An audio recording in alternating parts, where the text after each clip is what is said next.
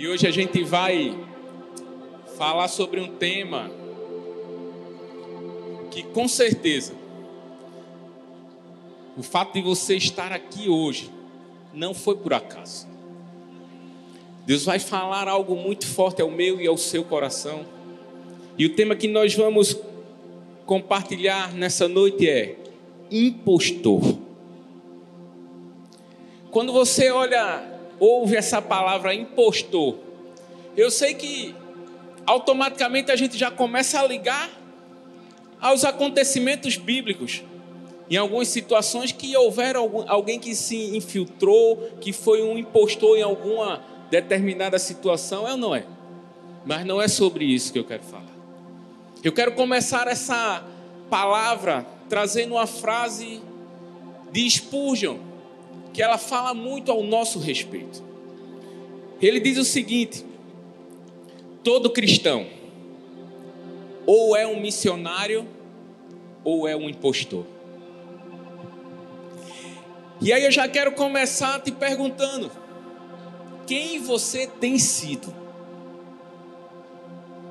Sabe, você tem realmente vivido o que Deus te chamou para viver? Ou simplesmente você está se deixando levar, vivendo na sombra de pessoas ou de situações, circunstâncias que fazem com que você se sinta impedido de exercer o que você foi chamado para exercer? Sabe por quê? Infelizmente, essa é a maior verdade que predomina sobre a nossa geração. Pessoas que hoje em dia decidem viver em um tempo em que os comportamentos são controlados, a forma de se vestir é controlada, o que as pessoas falam é controlado, tudo isso controlado por uma tendência. É ou não é verdade? Mas você já percebeu como a gente facilmente se envolve nessas tendências? A gente tem um tempo para tudo. Tem uma época em que a gente veste uma determinada roupa, amanhã a gente já não veste mais. É ou não é? Tem época que a gente investe em uma determinada diversão, programas, e depois aquilo já ficou para trás. Porque a tendência se renova e faz com que a gente goste de outras coisas. Mas existe uma coisa que tendência nenhuma nunca vai mudar. E a maior verdade que a gente pode crer, meu irmão, é que isso acontece na minha e na sua vida. O que nunca muda é a palavra de Deus. E é justamente nela que a gente precisa se apoiar para quando as tendências tentarem nos motivar a mudar alguns costumes, a gente permanecer firmado nela. E quando a gente entende que essa palavra é a palavra que deve viver na nossa vida, a gente automaticamente deixa uma vida de impostor para trás. Sabe, Deus não nos chamou para imitar as pessoas, nem para se espelhar nas identidades dela, não, não, não. Deus nos chamou para vivermos baseado na palavra dele e na identidade dele, no DNA dele. Deus não quer que você seja ninguém a não ser você mesmo. Sabe? E por isso eu quero chamar a sua atenção porque hoje chegou o tempo, chegou a hora de a gente dar um basta de viver por aparência. De viver porque a gente olha para a tendência, para as coisas que a nossa sociedade está querendo fazer, está querendo impor como moda. Chega de vivermos por momento e vamos viver literalmente para Jesus. Sabe, nós precisamos viver o plano que Deus tem para mim e para a sua vida. E quando a gente entende que Ele tem um plano, a gente sabe que a gente pode confiar e que esse plano é um plano perfeito. Mas não é aos meus olhos nem aos seus olhos. É perfeito aos olhos dele.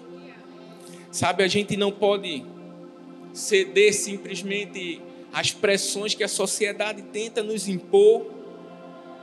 Dia após dia, a sociedade quer nos colocar como se fôssemos dentro de uma caixinha.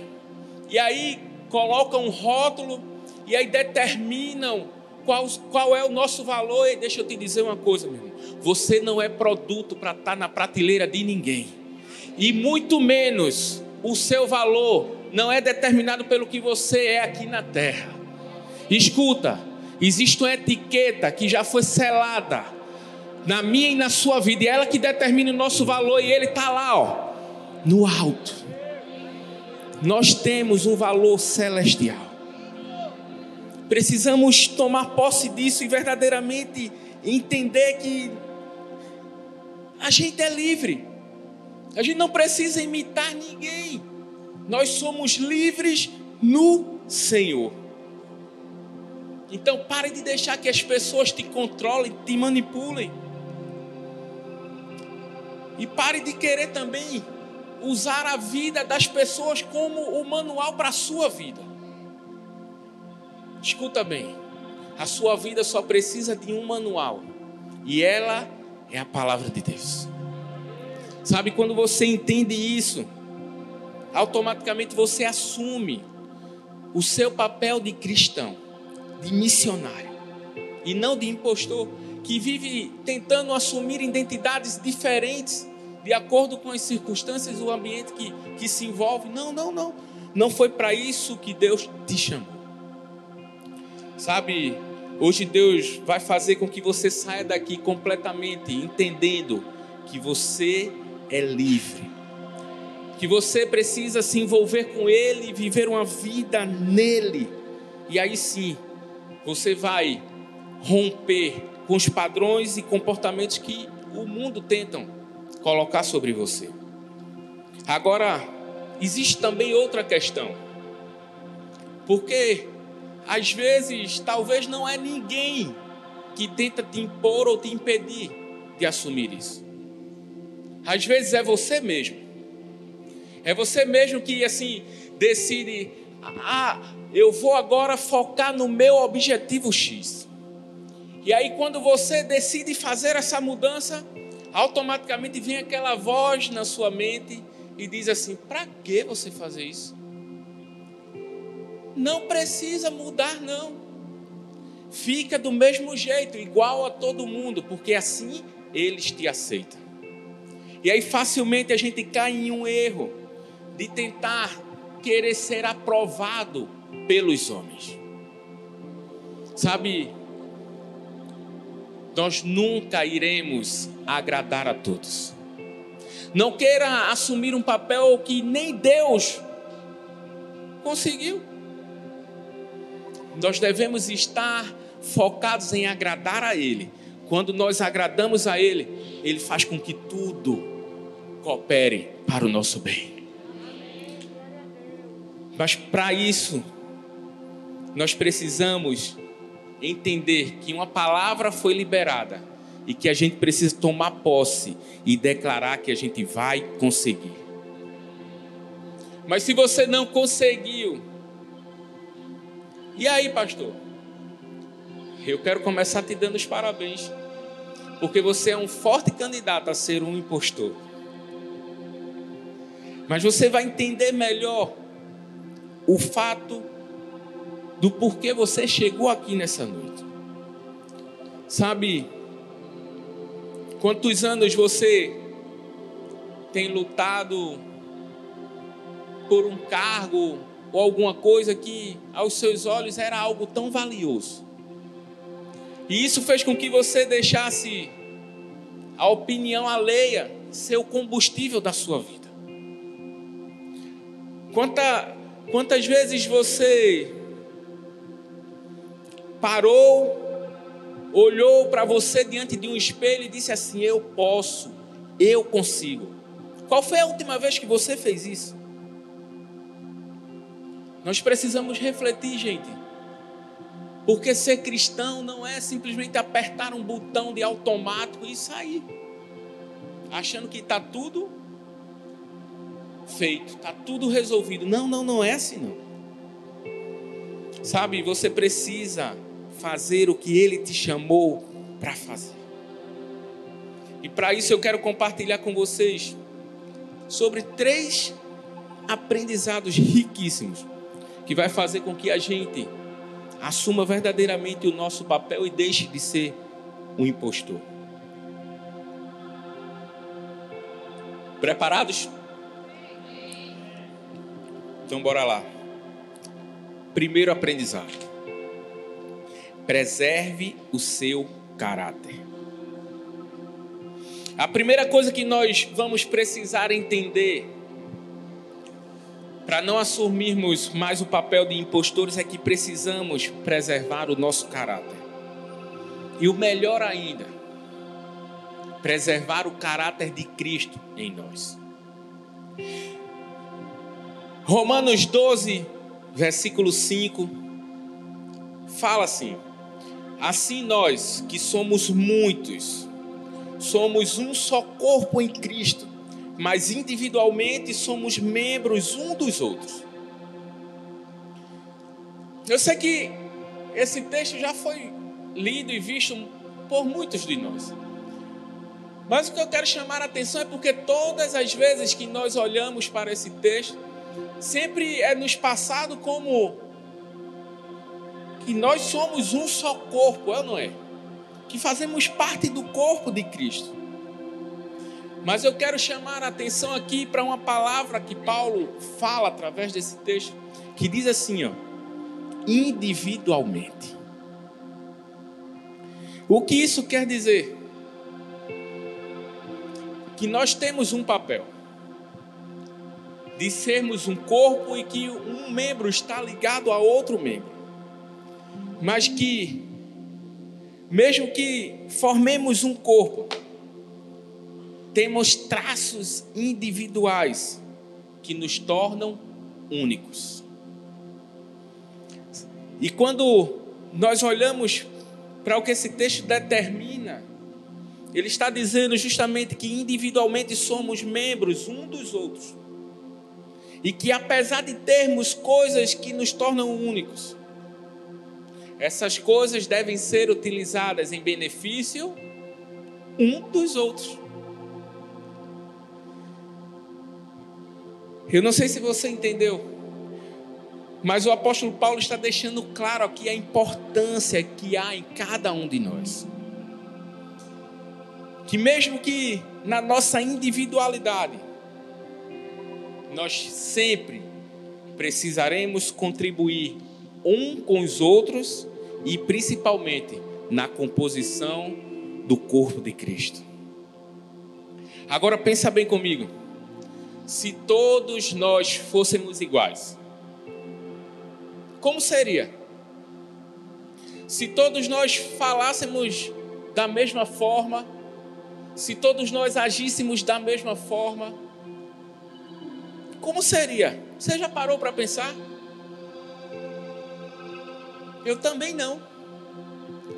Mas uma coisa eu sei: seria terrível. Terrível porque nós precisamos um dos outros para crescer, para amadurecer, para aprender um com o outro. Todos nós aprendemos dessa forma, eu não é? Sabe?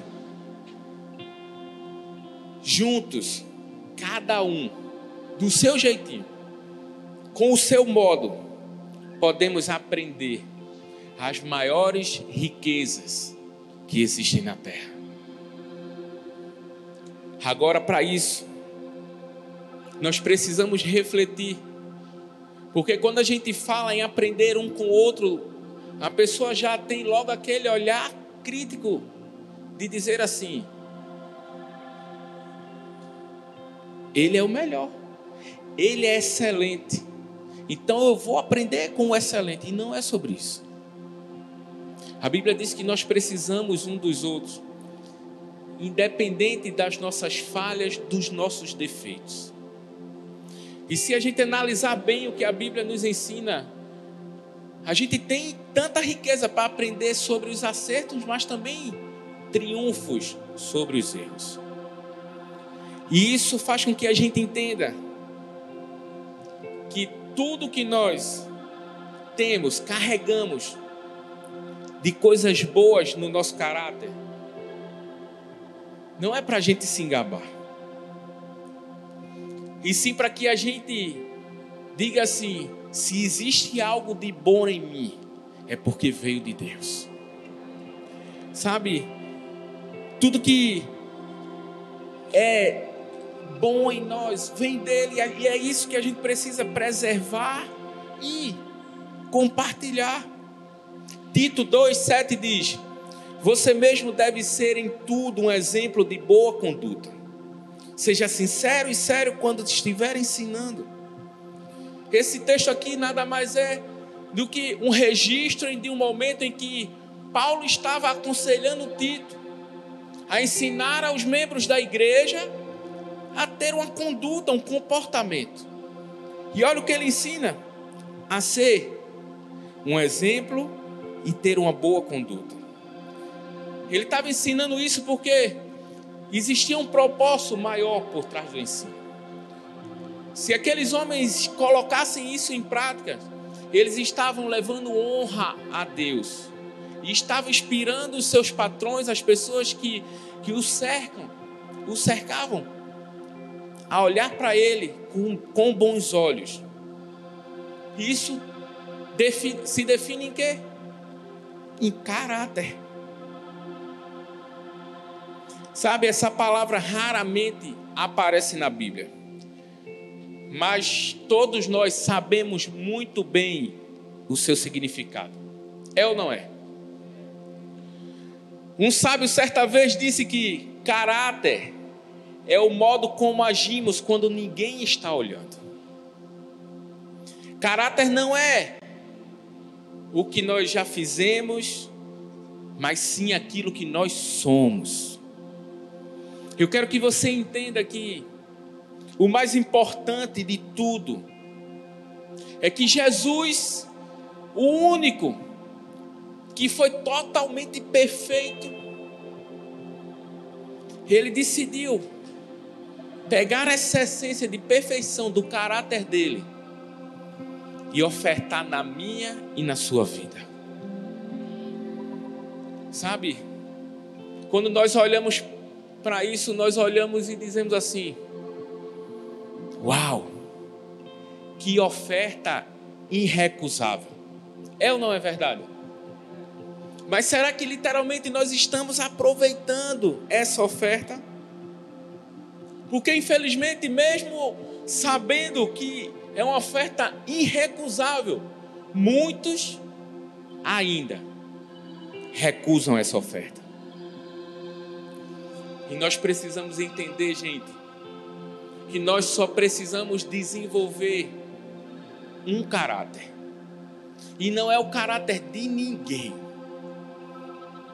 e sim o caráter de Deus, o caráter dele porque quando nós desenvolvemos isso, nós temos acesso ao coração dele. As coisas que tem no coração dele são liberadas para mim e para você. E quando nós fala, falamos de caráter,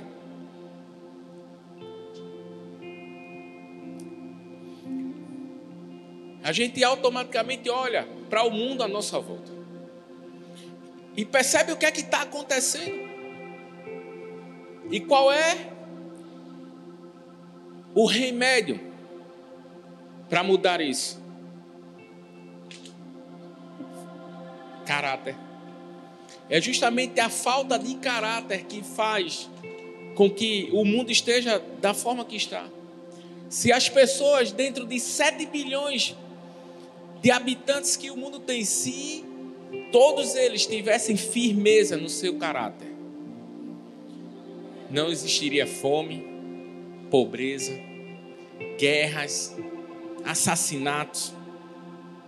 É ou não é? E aí você pode olhar e dizer, sim, pastor, e aí como é que a gente vai mudar essa situação? Tenho duas respostas para te dar. Primeiro, mudando a si mesmo.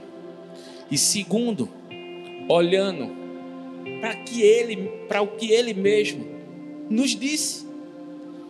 O que foi que Jesus disse? No mundo tereis aflições, mas tenham bom ânimo. Eu venci o mundo. A gente precisa entender que enquanto Deus não voltar para transformar as nossas vidas, transformar a terra, nós nunca viveremos no mundo perfeito. E o que é que vai acontecer? Durante esse tempo que ele não vem, nós não precisamos se desesperar, gente. Ele mesmo disse: Ele venceu. E muitas vezes a gente quer deixar o desespero tomar conta da nossa vida e a gente termina fazendo besteira, fazendo as coisas sem olhar para o que a palavra de Deus nos ensina.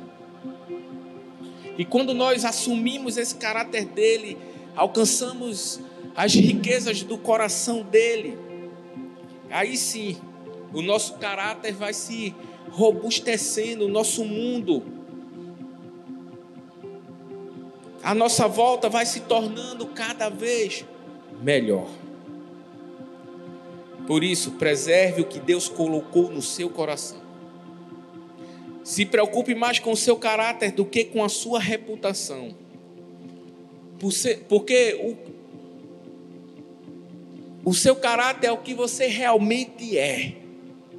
E a reputação não é nada mais do que as pessoas pensam sobre você e falam sobre você.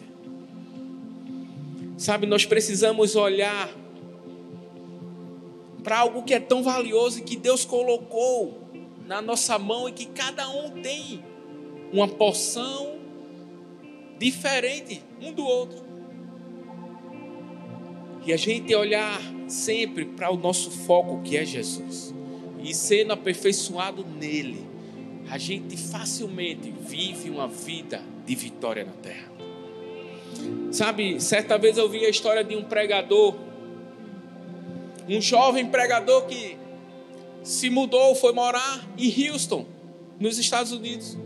E aí, chegando naquela cidade, passaram-se algumas semanas e ele precisou pegar um ônibus e ir até o centro da cidade. E aquele jovem, quando subiu no ônibus, pagou a passagem e logo sentou no seu lugar e percebeu que ao conferir o dinheiro, tinha uma moeda de 25 centavos a mais. E ele prontamente pensou: vou devolver me deram o troco errado. Aí veio uma voz assim dizendo: Devolve não, rapaz, tu foi abençoado. 25 centavos. O que é isso para essa empresa de ônibus? Eles são riquíssimos, não vão, não, não vão nem sentir falta. E aquele jovem ficou lá no seu lugar até que chegou o momento em que ele precisava descer do ônibus. E quando ele Chegou ao seu ponto de parada, ele passando pelo motorista, pegou a moeda e disse assim para o motorista: Você me deu troco a mais. O motorista olhou para aquele jovem, abriu um sorriso e disse assim: Você é aquele jovem pregador novo da cidade, né? Eu estava doido para lhe ver pregar. Mas para isso eu te dei o troco a mais, para ver qual seria o seu comportamento. Aquele jovem desceu do ônibus, se agarrou com o poste e começou a chorar, dizendo: Deus, me perdoa, Senhor, porque no meu pensamento eu deixei a dúvida entrar. Essa história pode parecer simples, mas a atitude daquele jovem fez com que uma pessoa fosse até Jesus. E nós precisamos enxergar isso como uma responsabilidade para mim e para e você, meu irmão. Porque Deus faz a mesma coisa conosco, faz ou não faz? É do mesmo jeito. mas ele faz justamente para que os traços do caráter dele sejam reconhecidos em nós, para que muitas pessoas sejam atraídas a ele. É por isso que hoje eu quero que você entenda: para de fingir, de querer tentar ser quem você não é. E assuma de uma vez por todas a sua identidade, de, de preservar o seu caráter e dizer assim: Deus, eu só preciso olhar para o Senhor. Segundo, supere o medo se tem uma coisa que nos aprisiona, é esse sentimento de medo. É ou não é? Quando nós olhamos para o medo, quantas vezes a gente já não teve medo até mesmo de quem nós somos? Quem nunca, gente? Ninguém, eu sou o único.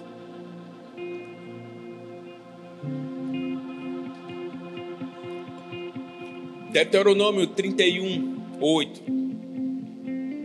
Fala assim: O Senhor Deus irá na sua frente, Ele mesmo estará com você e não o deixará, não o abandonará.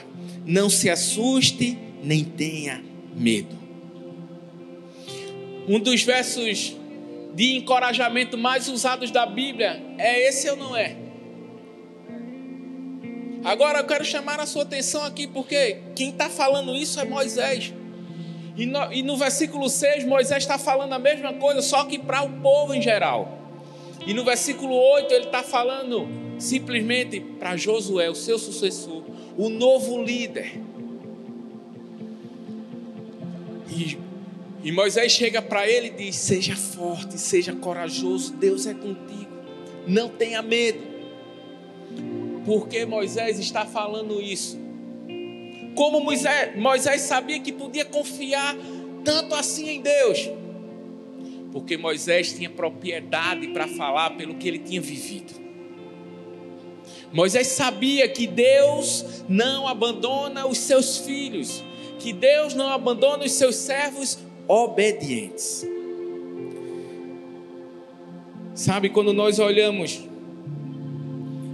para a trajetória de Moisés, a gente olha que não foi fácil. Ele viveu toda essa experiência, precisou ser um fugitivo e viver entre os pastores de Midian. Até chegar o presente momento em que, depois de toda a trajetória ele está justamente à vista da terra prometida. E ao invés de ele tomar posse da vitória, ele está dizendo assim: ó, Josué, chegou a tua hora. Seja forte e seja corajoso, porque o Senhor é contigo. Ele falou isso porque ele sabia que o Senhor repetidas vezes provou a ele que de fato era com ele. E da mesma forma que Deus se revelou dessa maneira para Moisés, ele se revela para mim e para você. Deus todos os dias diz para nós: não temas, não se desespere, eu estou contigo. Agora, se Moisés tivesse deixado o sentimento de medo entrar em seu coração, que teria acontecido?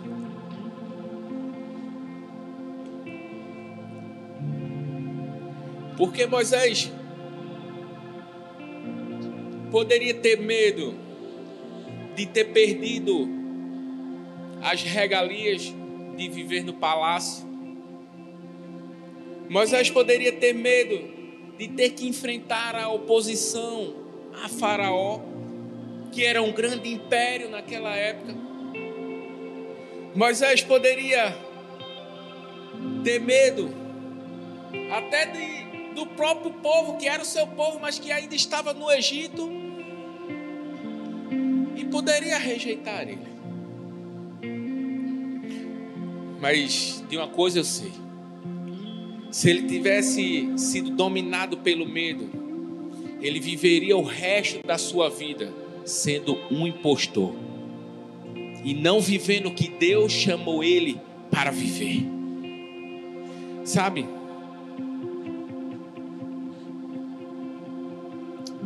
Infelizmente, isso também acontece no nosso meio. Nada acontece na sua vida, ah, pastor, mas eu estou orando, eu estou esperando e nada, nada, nada, não saio do Salmo 40. Talvez o seu, o seu problema seja porque você não quer sair do palácio. Sabe, não tem problema nenhum em você morar no palácio, mas Deus vai revelar o seu propósito é no deserto.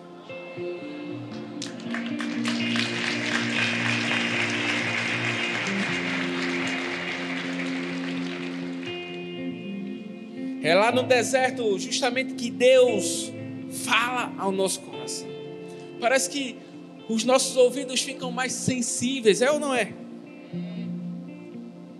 Mas o bom é a gente saber que se for necessário ouvir a voz dele no deserto, a gente tem que tomar posse disso. E assim como Moisés que venceu, nós também somos capazes para vencer. Entenda uma coisa, meu irmão. Deus sempre irá à nossa frente, preparando o caminho, preparando o melhor, endireitando todas as coisas.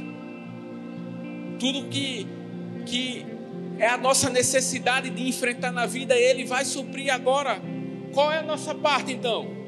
A gente precisa entender que não é vivendo de todo jeito que a gente vai ter acesso a isso. Porque infelizmente é esse o mal de muitos. Muitos imaginam que este cuidado de Deus, de dizer assim, seja forte, seja corajoso, eu estou contigo, ocorrerá de qualquer jeito. Quando a pessoa, mesmo sendo infiel a Deus, quando a pessoa, mesmo vivendo segundo a sua própria vontade, a pessoa quebra os princípios, quebra os mandamentos e acha que vai desfrutar dessa palavra de Deus. Infelizmente, não. A Bíblia nos ensina sobre absolutamente tudo. E a Bíblia também nos ensina sobre quem quer fazer as coisas de todo jeito, de qualquer jeito, segundo as suas vontades e a sua própria imaginação. 1 Samuel 15, 22 e 23 diz: Samuel respondeu: O que é que o Senhor Deus prefere? Obediência ou oferta de sacrifícios? É melhor obedecer a Deus do que oferecer-lhe em sacrifício as, as melhores ovelhas. A revolta contra o Senhor é tão grave como a feitiçaria, e o orgulho é pecado como é pecado a idolatria. O Senhor o rejeitou como rei, porque você rejeitou as ordens dele.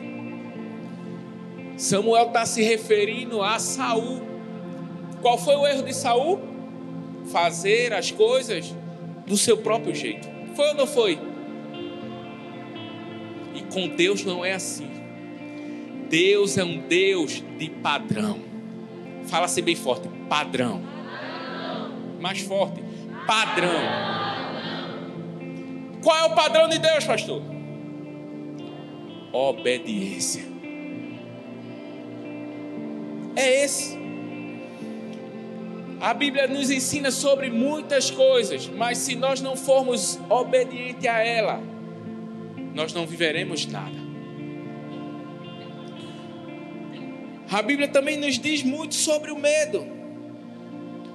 E na verdade ela menciona dois tipos de medo. O primeiro medo é o tipo que, que é um medo benéfico para a gente. É um medo que vai nos fazer bem. Que a gente deve usar ele para nos encorajar. E o segundo tipo é um medo que nos paralisa, que precisa ser superado. O primeiro medo é o temor de Deus. Quando nós entendemos o que é temor de Deus, a gente sabe que não é um medo ruim, é ou não é, gente? Nós precisamos ter o temor para ter uma reverência, para ter um respeito, para ter uma disciplina. Esse tipo de medo também é um respeito adequado à sua ira. Em outras palavras, não é nada mais do que um reconhecimento total de tudo que Deus é através de um mais profundo dele. O temor de Deus traz consigo muitas bênçãos e benefícios para nós. Veja o que diz em Salmo 111, versículo 10. Para ser sábio é preciso primeiro temer a Deus. O Senhor, Ele dá compreensão aos que obedecem aos seus mandamentos. Que o Senhor seja louvado para sempre. Nesse versículo podemos ver como o temor de Deus deve ser encorajador. Mas, no entanto, o segundo tipo de medo é um medo bem conhecido por todos nós. É o espírito de medo. E nós já sabemos na ponta da língua qual é a resposta que Deus nos deu nos deu para ele. É ou não é? 2 Timóteo 1,7 diz: Porque Deus não nos deu o espírito de covardia, mas de poder, de amor e de moderação. Podemos ver desde o início que esse tipo de medo não vem de Deus. Sabe, quando nós olhamos para esse tipo de medo, a gente automaticamente olha para algumas circunstâncias na nossa vida em que a gente enfrentou, que a gente estava com medo, ou que a gente deixou que esse espírito de medo viesse sobre nós e nos impedisse de alcançarmos uma determinada vitória. Precisamos confiar em Deus e amar a Deus completamente. Quando nós entendemos isso, a gente automaticamente assume o nosso papel. Sabe, ninguém é perfeito. E Deus sabe disso. Por isso ele espalhou o encorajamento para tudo, para todo lado do, durante a Bíblia. Começando de Gênesis até Apocalipse, Deus sempre vai nos dizer: para não temer. Confie nele, apenas nele. O tempo todo, a mensagem de alerta para a minha e para, e para a sua vida é essa. E o que é que muda? Quando nós confiamos. Quando nós confiamos em Deus, nós automaticamente estamos recusando o medo. Confiar em Deus é voltar-se a Deus mesmo nos tempos de escuridão e confiar que Ele vai consertar as coisas. E essa confiança vem de conhecer a Deus e saber que Ele é um Deus bom e quer apenas dar o melhor para os seus filhos. Quando nós estivermos aprendido a confiar em Deus, não teremos mais medo de enfrentar nada. O salmista fala: Mas os que buscam abrigo em ti ficarão contentes e sempre cantarão de alegria, porque tu os defendes. Os que te amam encontram a felicidade em ti. Salmos 5, versículo 11. E aí você pode estar pensando, mas pastor, então o que é que eu faço? Faço para me tornar um corajoso? E agora o que é que eu devo fazer? Vou fazer uma oração pedindo coragem a Deus. Deixa eu te dizer uma coisa. A coragem só se desenvolve quando você enfrenta momentos difíceis, tempos de aflições. É assim que a coragem se desenvolve. Mas geralmente nós acreditamos que os corajosos já nascem destemidos. E não é assim, gente. Os corajosos são pessoas comuns, como eu e você, mas que no momento certo em que eles enfrentaram as situações adversas, eles não recuaram, e sim confiaram em Deus, decidiram enfrentar e não fugir. Certa vez, eu vi a história de um menino na verdade, de uma família. E que a sua casa, a sua residência tinha pegado fogo. E a casa estava em chamas, a família tentando fugir. E os pais, quando vão passando pela porta para o lado de fora, um garoto pequeno, de cinco anos, correu para o andar de cima da casa. E a casa em chamas. E aquele pai do lado de fora olhou para o garoto e disse assim: Filho! Garoto, oi, pai. E o pai gritou: Se joga! E o garoto gritou de volta: eu não estou te vendo.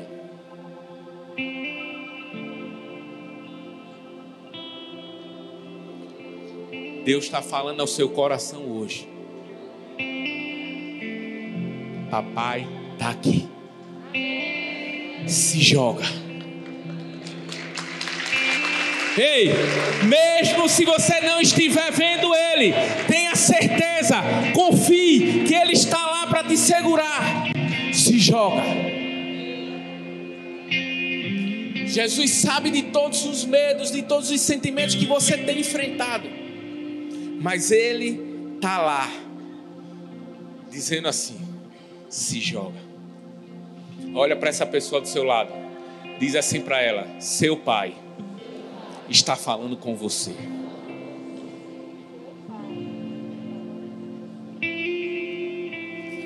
Sabe, mesmo que a gente esteja sem enxergar nada, mesmo que na nossa frente esteja como aquele garoto, cheio de fumaça, de fuligem, Ele nos vê. Certa vez ouvi dizer que Medo é reação e coragem é decisão. Terceiro e último, se mantenha firme. Por fim, Deus nos convida a mantermos a firmeza. Porque em diversos momentos só a firmeza que vai nos fazer fugir do esconderijo em que muitas vezes a gente entra e se torna impostores. Romanos 15, 4 diz: Pois tudo que foi escrito no passado foi escrito para nos ensinar de forma que, por meio da perseverança e do bom ânimo procedentes das Escrituras, mantenhamos a nossa esperança. Perseverança significa ter força, ter paciência para não desistir. A pessoa que persevera enfrenta dificuldades, desafios e principalmente um tempo de espera. Mas só que ela enfrenta tudo isso sem desanimar, porque ela sabe que ela está indo em busca de um objetivo. Sabe, a perseverança é uma parte muito importante da vida de todos nós como cristãos porque ela é quem nos ajuda a nos mantermos de olhos abertos para o foco, que é Jesus.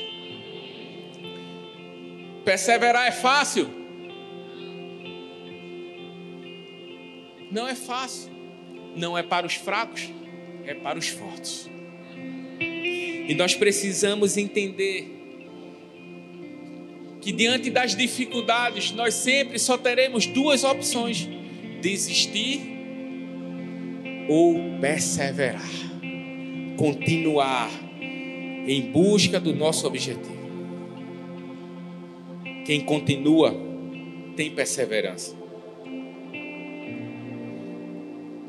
A perseverança que persevera é aquela que a gente entende onde deve ser gastada no nosso propósito.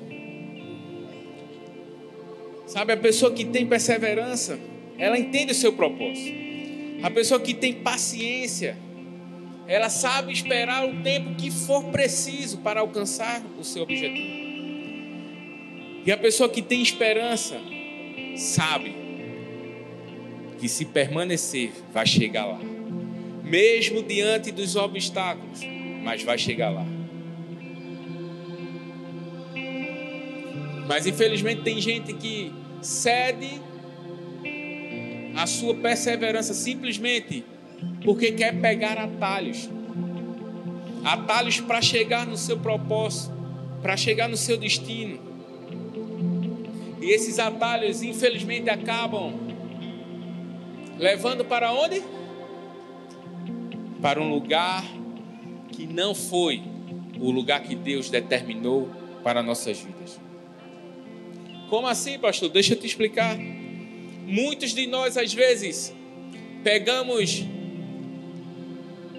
os nossos propósitos de vida e agimos como se colocássemos estampado em uma mesa. E aí a gente começa a fazer uma comparação do nosso propósito com o propósito de outra pessoa. É ou não é? E aí a gente esquece, gente. A pessoa ela pode até ter um propósito parecido com o seu. Mas os processos que vão determinar com que vocês cheguem até eles serão sempre diferente. Sabe por quê? Porque o processo que você enfrenta não é por acaso. Tudo que você enfrenta é para que lá na frente uma pessoa que Deus vai mandar para que você traga ela até Jesus. Ela olhe as marcas que ele criou em você e diga assim: agora sim ela vai enfrentar o mesmo problema, porque eu já te capacitei para você ajudar ela. Tudo que Deus faz e permite na nossa vida é com esse propósito. É desse jeito que Deus vai te usar.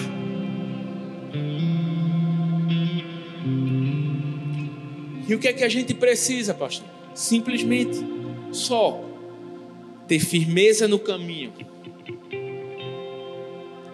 no processo e na experiência que Ele separou para cada um de nós. Em outras palavras, para de perder tempo olhando para a vida do outro, querendo ser como o outro. A nossa perseverança, ela cresce na medida em que a gente enfrenta dificuldades. E as dificuldades servem justamente para revelar as nossas promessas. Ninguém gosta de passar tempos difíceis, gosta? Ninguém é doido? Mas Deus permite o sofrimento para nos ajudar a crescer. Ah, pastor, eu tenho sofrido tanto. É tanto sofrimento, eu não vejo crescimento para canto nenhum na minha vida.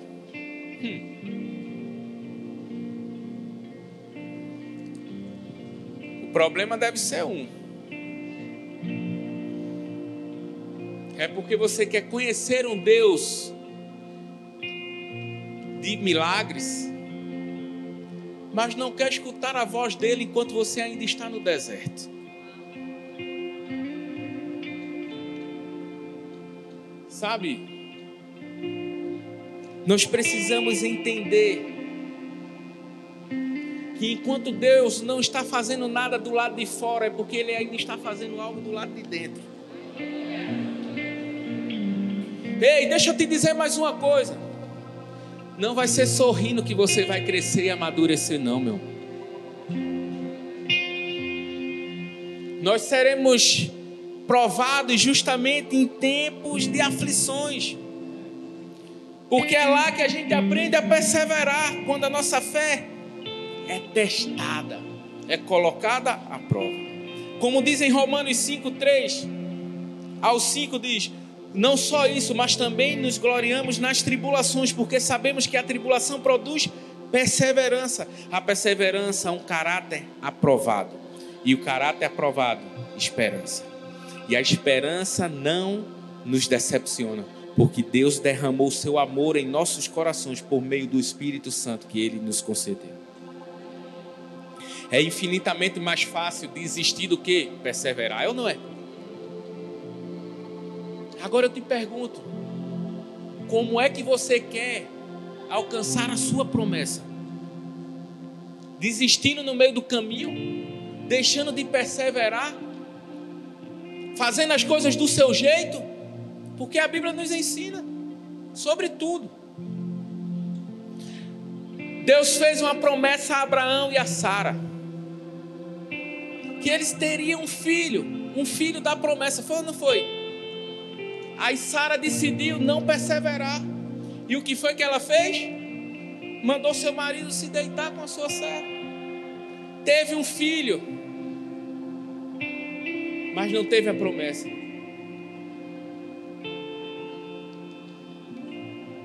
Nem sempre Deus vai fazer com que as bênçãos cheguem fácil na nossa vida. Na verdade, nunca será fácil.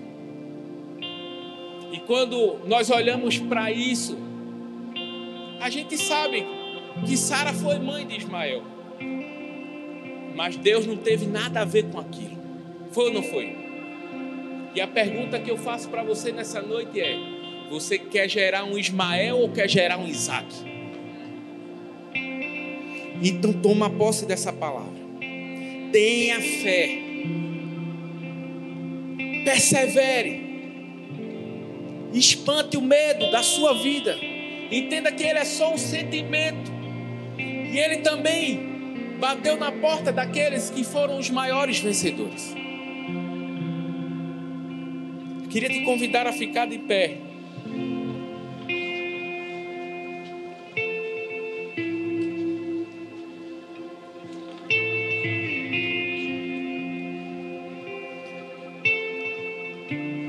Você lembra quando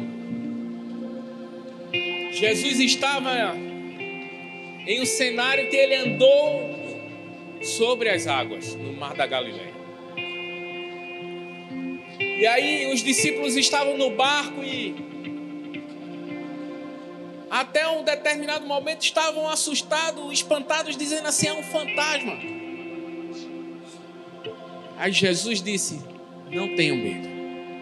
Aí Pedro diz: Senhor, se és tu, faz-me ir sobre as águas até o Senhor. Jesus disse: O quê? Venha.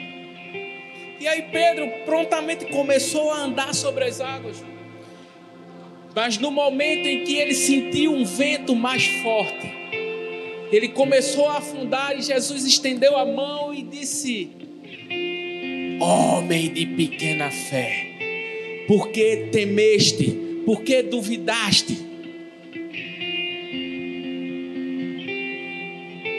E segurou Pedro pela mão. Nós podemos aprender duas coisas.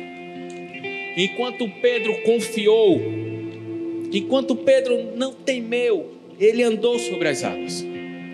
Mas quando Pedro olhou para o vento, para as circunstâncias climáticas, isso fez com que ele afundasse. Temer muitas vezes é aquela interrogação na nossa mente. Temer muitas vezes é duvidar de que Deus vai fazer ou não vai fazer, porque a gente quer receber a promessa olhando para o cronômetro do, da nossa vida, e não é assim que Deus trabalha. A gente precisa entender que toda promessa existe dois níveis. Como assim, pastor? Vou te explicar. O primeiro nível é o nível espiritual. É quando Deus promete, é quando Deus fala. E o segundo nível é o nível material. É quando a gente vê acontecer no nosso meio. Vou te explicar. Deus chegou para Eliseu e disse assim: ó, avisa o povo que vai chover. Havia uma seca, uma falta de chuva há anos, anos e anos. E o povo sofria com isso. E Eliseu tomou posse daquela palavra, perdão, Elias, e aí disse para o seu servo: Vai lá, sobe o monte e olha se vai acontecer. E o servo vai uma vez, volta, vai outra, volta. E daqui a pouco, quando o servo volta, diz assim: Senhor, eu vejo uma pequena nuvem do tamanho da mão de um homem. Não sei se você está entendendo. Eu não sei qual é o nível que você está. Se você está no primeiro nível ou se você está no segundo, mas deixa eu te dizer uma coisa. A promessa vai se cumprir no segundo nível na sua vida. Agora você precisa entender que entre o primeiro e o segundo existe o meio.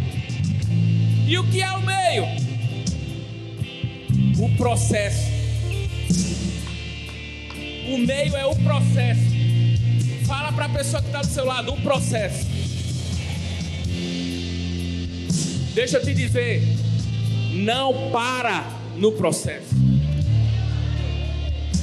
Deus hoje te trouxe aqui justamente para que a sua fé fosse reafirmada, para que você olhasse para as circunstâncias em que você passa, que você tem enfrentado e tenha olhado e, diz, e dito assim: Eu não vejo nada acontecer. Hoje Ele está te dizendo: Eu vejo uma pequena nuvem, a chuva vai ser derramada sobre a sua vida, a chuva será derramada sobre a sua casa. Ei, se prepara, coisas grandes o Senhor irá fazer. Você só precisa confiar. Confia nele confia nele, porque aquele que prometeu é fiel para cumprir.